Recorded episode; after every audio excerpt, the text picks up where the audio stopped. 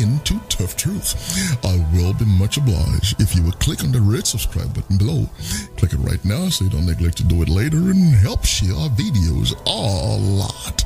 Well, today it's Honor Thy Father and Mother, part number 67, Exodus 20 and 12. Honor thy father and thy mother.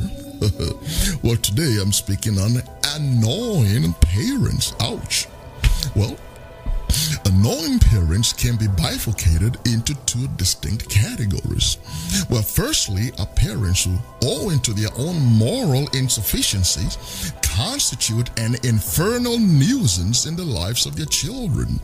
A classic example of this is found in 1 Samuel 20 and 34. So Jonathan arose from the table in fierce anger because his father had done him shame.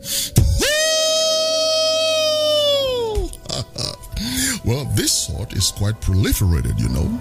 Well, secondly, a parent who, owing to their high levels of moral orientation, are being mischaracterized by those who are not uh, tracking in a reality as being annoying. Well, Matthew 5 and 10 says, Blessed are they which are persecuted for righteousness' sake. These are rarities, you know.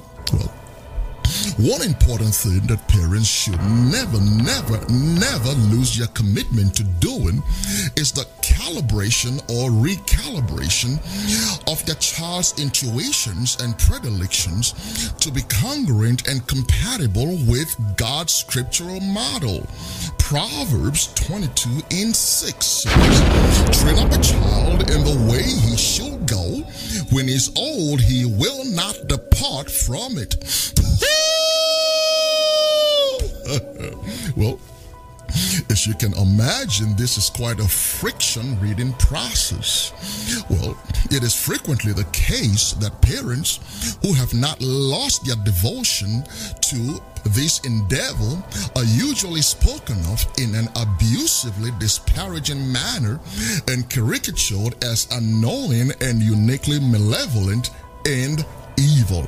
Well, Luke 6 and 22 says, Blessed are ye when men shall hate you, and when they shall separate you from their company, and shall reproach you and cast out your name as evil.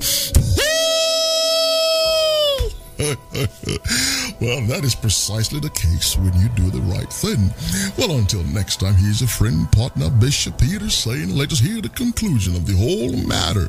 You fear God and you keep his commandments, for this is the whole duty of men. Amen.